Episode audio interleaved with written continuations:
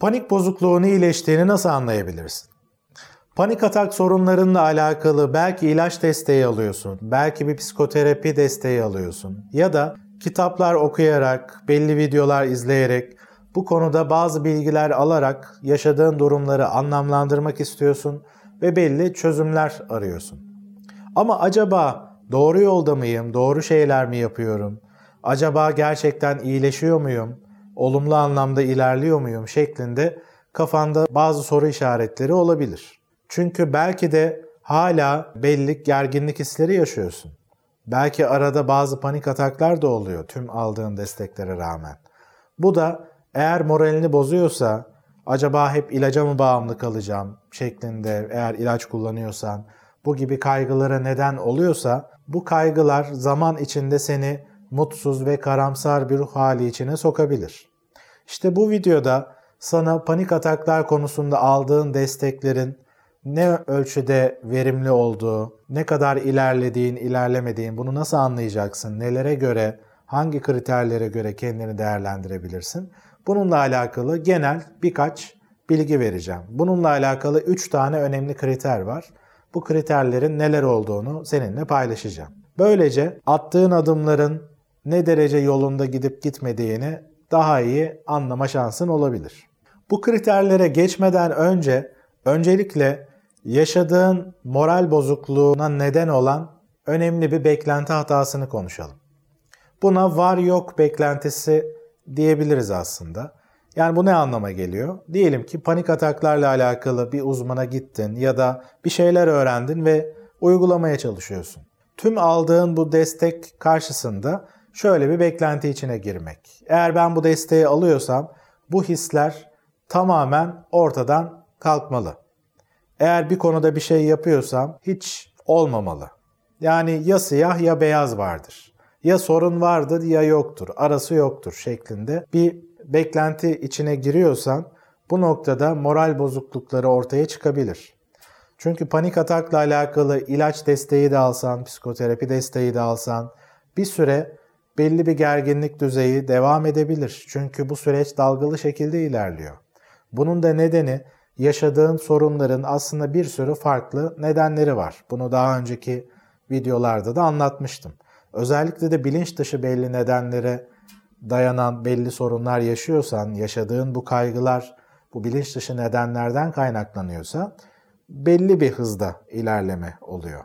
Peki bu noktada ilerlediğini nasıl anlayacaksın? Biz uzmanların da sahip olduğu en önemli kriterlerden 3 tanesi sıklık, süre ve şiddette azalma var mı?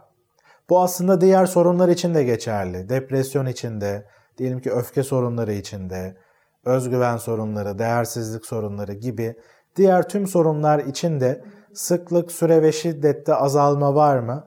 Bu bizim için önemli kriterlerden birkaç tanesi.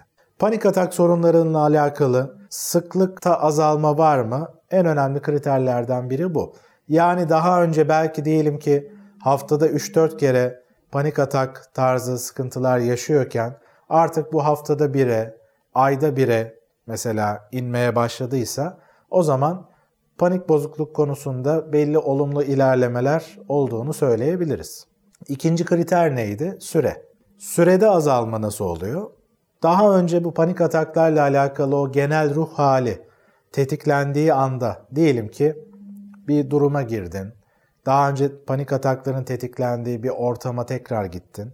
Daha önce bu kaygılar tetiklendiğinde birkaç saat belki de günün geri kalanında devam ediyorken artık bunun süresi daha azalmışsa diyelim ki bir iki saat içinde bu gerginlik hissi yükselip alçalıyor ve sonra tamamen geride kalıyorsa ve dikkatini başka şeylere verebiliyorsan artık ve bedensel olarak da rahat kalabiliyorsan o zaman sürede de azalma var demektir.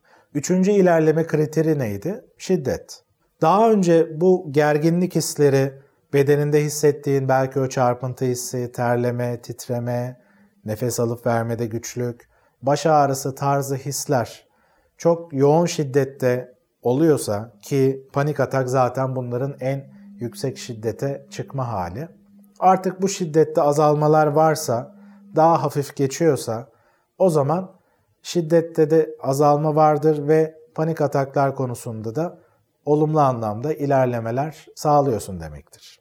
Özetle panik ataklar konusunda belli destekler alıyorsan, belli adımlar atmaya çalışıyorsan, öğrendiklerini uygulamaya çalışıyorsan ve daha önce de seninle paylaştığım panik atak kısır döngüsünden kendini çıkarmaya çalışıyorsan ilerlediğini nasıl anlayacaksın? Sıklık, süre, şiddette azalma var mı? Var yok beklentisiyle bakma bu çok önemli. Çünkü böyle olmuyor. Daha önce de paylaştığım gibi seninle. İşte panik ataklar olmasın, hiç kaçınmayayım, hiç önlemler almayayım, hiç bu konular aklıma gelmesin, takılmasın. Bizim için ilerleme ölçütü bu değil. Sıklık, süre, şiddette azalma olması. Tabii bir uzmanla çalışıyorsan, bir doktora gidiyorsan, ilaç desteği alıyorsan ya da bir psikoterapi uzmanıyla terapi desteği alarak bu sorunların üstesinden gelmeye çalışıyorsan, ilerleme konusundaki kafana takılan soruları tabii ki gittiğin uzmana direkt sorman en iyi yol olacaktır. Bu videoda sana genel anlamda bazı fikirler vermeyi amaçladım. Bununla alakalı görüşlerini, düşüncelerini aşağıdaki yorumlarda paylaşırsan sevinirim. Tekrar görüşmek üzere.